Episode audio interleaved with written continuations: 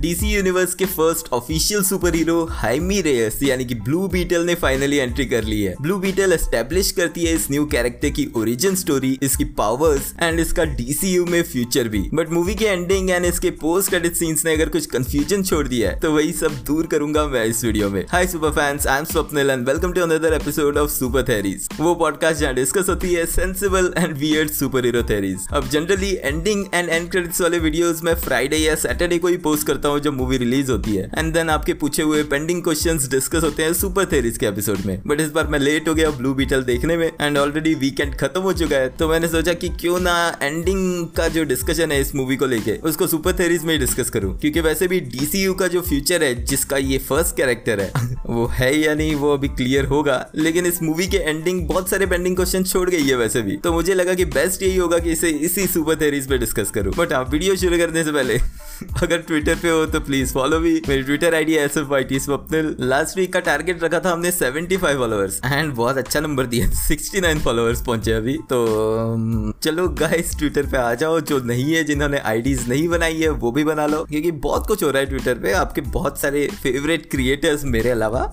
सब है ट्विटर पे. तो आप उनको भी फॉलो कर सकते हैं, जिन्होंने आईडीज नहीं बनाई है, उनके लिए बोल रहा हूँ. जिनकी आईडीज है देख लो, कर लेना फॉलो ओके मूविंग ऑन अब मूवी के एंडिंग में होती है हाइमी रेस के ब्लू बीटल की फाइट उससे भी एक पावरफुल और स्किल्ड विलन कॉनरेड कैरापैक से. बट एक मिनट यहाँ तक हम पहुँचे ही कैसे? तो चलो वो क्विक रिकैप में बताता हूँ. अब सबसे पहले ब्लू बीटल का जो ये स्कैरब है, इसका ओरिजिन एग्जैक्टली नहीं बताया गया मूवी में. इतना क्लियर है कि ये एक एलियन डिवाइस है. एंड डिवाइस नहीं है क्योंकि इसका खुद का माइंड है, इसका नाम भी है, जो कॉमिक से मैच करता है खाजी डा और क्योंकि इसका माइंड है तो ये अपने होस्ट को खुद सिलेक्ट करता है. एंड जब वो उसे सिलेक्ट कर लेता है तो उसकी फुल बॉडी यानी कि सेलुलर लेवल तक उसके साथ ये कनेक्ट हो जाता है। एक सिम्बायोटिक सूट की तरह मतलब वेनम की तरह ये बॉडी के ऊपर, अंदर पूरा घुस के उसे मॉडिफाई कर सकता है सेलुलर लेवल पे। लेकिन फिर आयरन मैन की नैनोटेक की तरह ये डिवाइसेस भी क्रिएट कर सकता है, क्योंकि ये बहुत ही hi fi hi tech alien technology है। तो मूवी में ये सिलेक्ट करता है एज होस्ट हाइमी रेस को, जो एक जस्ट कॉलेज ग्रेजुएट, एक मिडिल क्लास फैमिली का लड़का है। बट स्वप्निल, हाइमी रेस को इस कैरब मिला ही कैसे? तो उसके लिए और बैक जाना पड़ेगा और हम पहुँचते हैं उस मोमेंट पे जहाँ पे ये स्कैरब अर्थ पे पहुँचता है। मतलब पहुँचा कई साल पहले होता है, अर्थ पे मिलता है ये एक आर्कियोलॉजिस्ट डैन गैरेट को। तो यहाँ जितने भी नाम मैं आगे बताने वाला हूँ, ये सारे डीसी कॉमिक्स के ही है। डीसी के आगे कॉमिक्स के लगा रहा हूँ? ये सारे डिटेक्टिव कॉमिक्स के ही है। तो डैन गैरेट इस कैरब को पाके बनता है फ़र्स्ट ब्लू बीटल लेकिन फ्यूचर में वो, क्योंकि एक आर्कियोलॉजिस्ट है एक टीचर होता है, उसका स्टूडेंट बनता है टेड कॉड अब टेड कॉड वंशज होता है एक टेक्नोलॉजिकल कंपनी का, जिसका नाम है कॉड इंडस्ट्रीज़ एंड जब डैन गैरेट मर जाता है तो ये स्कैरब वो टेड को दे देता है. बट क्योंकि ये स्कैरब टेड कॉड को अपने होस्ट के रूप में एक्सेप्ट नहीं करता तो वो डॉर्मेंट स्टेट में चला जाता है. यानी कि डीएक्टिवेट हो जाता है, उसकी पावर्स यूज़ नहीं कर सकते. लेकिन टेड कॉड जिसके पास बहुत सारा पैसा है, और क्योंकि वो भी एक साइंटिफिक माइंड रखता है तो वो स्कैरब की टेक्नोलॉजी को यूज़ करके कई सारे वेपन्स मैन्युफैक्चर करता है. ऑफकोर्स इसमें वो एडवांटेज लेता है कॉड इंडस्ट्री का भी। बट वो जितने भी वेपन्स और डिवाइसेस इन्वेंट करता है, वो उनका यूज़ सिर्फ़ अच्छे कामों के लिए करता है। यानी कि क्राइम फाइटिंग सुपर हीरो बनने के लिए, जो सेकंड सुपर हीरो बनता है ब्लू बीटल नाम से। एंड ये जो सिटी है, जहाँ ब्लू बीटल सुपर हीरो है मतलब जैसे मेट्रोपोलिस में सुपरमैन को सब जानते हैं एज ए सुपर हीरो वैसे पनामा में ब्लू बीटल सुपर हीरो था। अब टेड की ही सिस्टर है विक्टोरिया कॉड जो कि मूवी की विलन है। मतलब एग्जैक्टली वो सुपर विलन नहीं है, लेकिन मास्टरमाइंड वही है।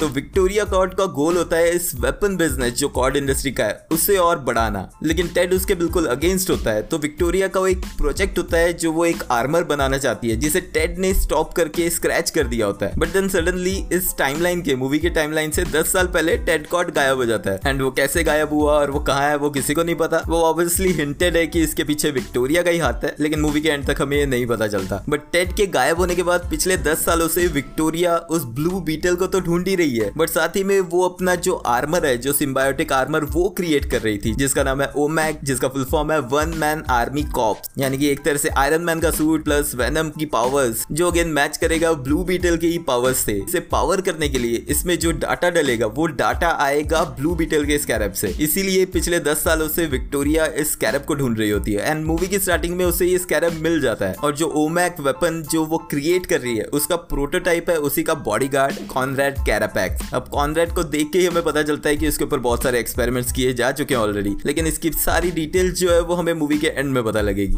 अब स्कैरेब आ जाता है कॉड इंडस्ट्रीज़ में। एंड यहाँ पे एंट्री होती है टेड कॉड की बेटी जेनी कॉड की, जो बाय द वे अपनी आंट विक्टोरिया कॉड के वेपन्स बनाने के अगेंस्ट है। एंड इसी के बारे में डिस्कस करने के लिए जेनी विक्टोरिया के घर आती है। एंड हाइमी की सिस्टर मिलेग्रो और हाइमी दोनों ही इसी घर में काम करते हैं एज क्लीनिंग क्रू यहीं पे जेनी और विक्टोरिया के कन्फ्रंटेशन में जब कैरापैक्स उस पर अटैक करने जाता है तो हाइमी उसे रोकने की कोशिश करता है, जिस रीजन से उसकी जॉब चली जाती है उसके सिस्टर के साथ। एंड जेनी जाते जाते उसे अपना नंबर देती है। एंड नेक्स्ट डे उसे बुलाती है कॉड टावर में मिलने के लिए। जहाँ जब वो जाता है, तब जेनी ऑलरेडी लैब से ये स्कैरेब चुरा के निकल चुकी होती है। जो ट्रेलर के सीन में हमें ऑलरेडी दिख चुका था कि एक बॉक्स में बर्गर बॉक्स में वो स्कैरेब को डाल के हाइमी को देती है। हाइमी इसे घर पे ले आता है और घर वालों के उकसाने पे इसे ओपन करता है। एंड जब वो इस कैरेब को टच करता है तो ये स्कैरेब उसे अपना होस्ट मान लेती है, जिसके बाद वो बन जाता है ब्लू बीटल अब यहाँ से लेकर एंडिंग क्लाइमैक्स बैटल के बीच में बहुत सारी चीज़ें होती है, लेकिन उसका एंडिंग से इतना इंपॉर्टेंट लिंक नहीं है। हाँ मूवी के रेफरेंसेज और कॉल बैक्स और ईस्टर एक्स के लिए है तो वो उस वीडियो में डिस्कस करूँगा। अब विक्टोरिया को पता लग जाता है कि स्कैरेब हाइमी के पास है, जिसके लिए वो उसके घर पे अटैक करवाती है। हाइमी ब्लू बीटल बन के यहाँ पहुँचता है अपनी फैमिली को बचाने के लिए एंड वो इवन स्कैरेब को भी कन्विंस कर लेता है कि उसका फ़र्स्ट प्रायोरिटी उसकी फैमिली है। लेकिन इस सब के बीच उसका फादर एल्बर्टो जो ऑलरेडी बीमार था, उसे पहले हार्ट अटैक आया था, वो इंजर्ड हो जाता है, और इंजरी की वजह से उसको फिर से हार्ट अटैक आता है। एंड जब हाइमी उसे बचाने के लिए जा रहा होता है। उसी टाइम कैरापैक्स उस पर एक स्पेशल डिवाइस से शूट करता है, जो उसे कैप्चर कर पाता है। वो इस कैरप को डीएक्टिवेट कर देता है। एंड हाइमी के सामने ही उसका फादर मर जाता है। लेकिन उसे कैप्चर करके ले जाया जाता है पैगो आइलैंड पैगो आइलैंड में एक फोर्ट्रेस है, जहाँ पर विक्टोरिया का बेस है। यहीं पे उसने सारे ओमैक वेपन स्टोर करके रखे हुए हैं, जिनको वो चार्ज करना चाहती है उस डाटा से, जो उसे मिलेगा ब्लू बीटल से। अब अल्बर्टो के मरने के बाद हाइमी की नाना नाना रेयस जो उसकी ग्रैंड मदर है, वो पूरी फैमिली को कन्विंस करती है कि उन्हें हाइमी को बचाने जाना पड़ेगा। एंड क्योंकि ये nana Reyes Mexican revolutionary team की पार्ट रही है। तो इस मिशन को, जिसमें उनको हाइमी को बचाना है, वो इंचार्ज खुद बनती है इसका। एंड हाइमी की फैमिली को ज्वाइन कर लेती है यहाँ पर जेनी भी, जो उन्हें सपोर्ट करती है अपने फादर के टेक के थ्रू स्पेशली उसकी बग शेप स्पेसशिप एंड उसके वेपन्स जो गन्स होते हैं। उसके थ्रू ये लोग सब पहुँच जाते हैं पैगो आइलैंड जहाँ पे आधे लोग फैमिली के मेंबर्स यहाँ की जो आर्मी है, उनको डिस्ट्रैक्ट करने की कोशिश करते हैं। वहीं दूसरी तरफ़ जेनी और मिलेग्रो इस फोर्ट्रेस के अंडरग्राउंड सेंटर में पहुँचते हैं, जहाँ पे इसके पावर जनरेटर्स होते हैं। एंड टेटकॉट के बनाए कुछ वेपन यूज़ करके वो इन्हें ब्लो कर देते हैं। लेकिन दूसरी तरफ़ कैप्चर्ड हाइमी पे ऑलरेडी टेस्टिंग चल रही होती है। और इस ट्रांसफ़र के थ्रू कैरापैक्स में वो सारा डाटा डाल दिया जाता है, जिससे वो बनता है द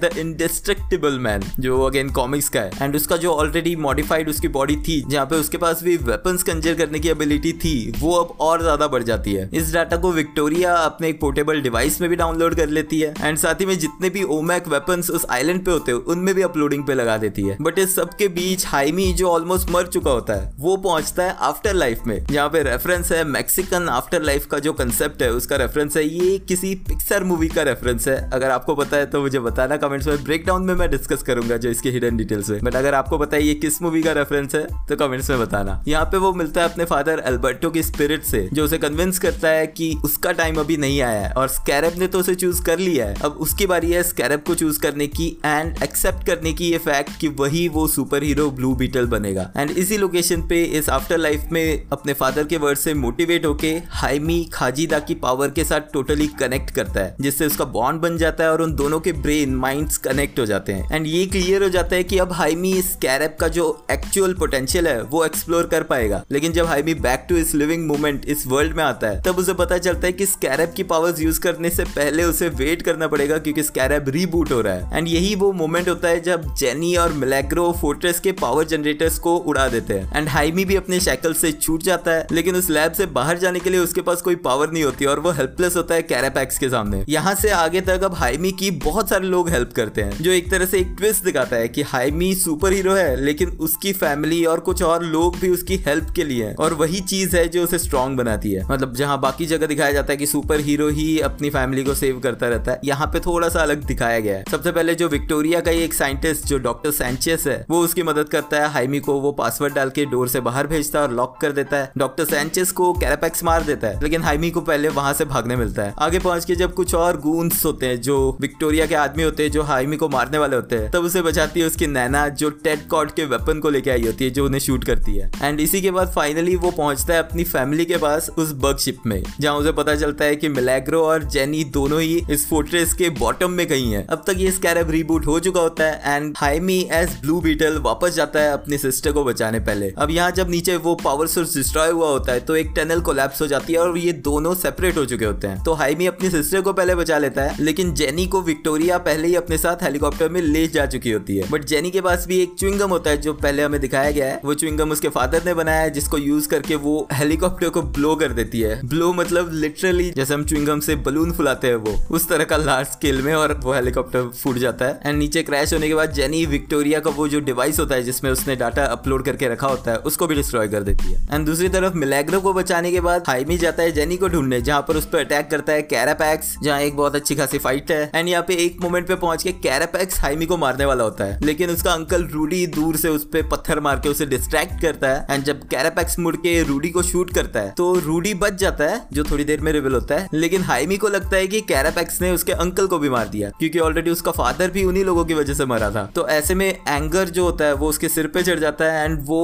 अपनी फुल पावर यूज़ करके कैरापैक्स को मारने लगता है। अब इस फाइट में कैरापैक्स को टोटली डिसार्म कर देता है एंड खाजीदा उसे बार बार बता रही होती है कि एनिमी हार चुका है। लेकिन एंगर जो रेज होता है, वो उसमें उसे पूरा मारने की कोशिश करता है, लेकिन खाजिदा उसे रोक लेती है एंड मोमेंट पे। उसी का डायलॉग बोल के कि वी आर नॉट किलर्स जो उसने स्टार्टिंग में बोला था। लेकिन सिर्फ़ यही नहीं है, जो कैरापैक्स की बैक स्टोरी है, जो स्टार्टिंग से हमें ये पता लग रहा था कि कैरापैक्स विक्टोरिया के लिए काम करता है, वो उसका बॉडी गार्ड है, उसका गून है, जो उसके लिए कुछ भी कर सकता है। यहाँ पे हमें पता चलता है कि कैरापैक्स की बैक स्टोरी कुछ और ही है। जब स्कैरप का डेटा कैरापैक्स के डिवाइस में अपलोड हो रहा था, तब खाजीडा ने उसके मेमोरीज भी एक्सेस कर लिए थे। एंड यहाँ से हमें पास्ट की उसकी हिस्ट्री पता चलती है कि कैरापैक्स जब बचपन में छोटा था, तब उसकी मदर मर गई थी विक्टोरिया यानी कॉड इंडस्ट्रीज़ के ही बॉम्ब्स की वजह से। एंड उससे बचपन में ही विक्टोरिया ने उठा लिया था एज अ किड और उसे ट्रेन किया इस तरह से ब्रेन वॉश करके, या फिर किसी तरह से उसकी ये मेमोरी ब्लॉक करके, कि उसकी मदर की डेथ में विक्टोरिया का और कॉड इंडस्ट्रीज़ का हाथ था। लेकिन फिर उसको टोटली उसने अपने लिए काम करने वाला एक किलर ट्रेन सोल्जर बना दिया। एंड एक तरह से शायद कैरापैक्स भी इस रियलिटी को ब्लॉक करके होता है, इस मेमोरी को ब्लॉक करके होता है। लेकिन जब वो एक्सेस दोनों करते हैं, तब उसकी भी शायद ये मेमोरी ट्रिगर होती है, जहाँ उसे रियलाइज़ होता है कि वो जो कर रहा है, वो गलत कर रहा है। एंड जब हाइमी भी उसे छोड़ देता है, उसे मारता नहीं है, तब वो अपनी गलती सही करने के लिए विक्टोरिया को ही मार देता है। अब विक्टोरिया को मारने के लिए वो कुछ नहीं करता, वो ऑलरेडी आइलैंड डिस्ट्रॉय हो रहा होता है, क्योंकि जो जेनी और मिलेग्रो ने बॉम्ब लगाए होते हैं, वो सारे डिस्ट्रॉय होकर पूरा आइलैंड डिस्ट्रॉय हो रहा होता है। कैरापैक्स विक्टोरिया को पकड़ के उसके आइलैंड के बीचों बीच बैठ जाता है और अपने डिवाइस को जो उसका सूट होता है, उसे ओवरचार्ज कर देता है, जिससे वो खुद एक लिविंग बॉम्ब बन जाता है और फिर वो ब्लास्ट होकर डिस्ट्रॉय हो जाते हैं। यानी कि कैरापैक्स और विक्टोरिया मर गई। साथ ही में हमें दिखाया गया है कि जितने भी सूट्स है ओमैक्स सूट्स एंडिंग में, वो भी सारे डिस्ट्रॉय हो चुके हैं। बट अगर ब्लू बीटल का सीक्वल फ्यूचर पे प्लान किया जा रहा है तो ये दिखाया जा सकता है कि ये जो डाटा था, जो अपलोड किया था विक्टोरिया ने अपने डिवाइस में, हो सकता है कि वो क्लाउड में भी अपलोडेड हो सर्वर्स पे कहीं हो।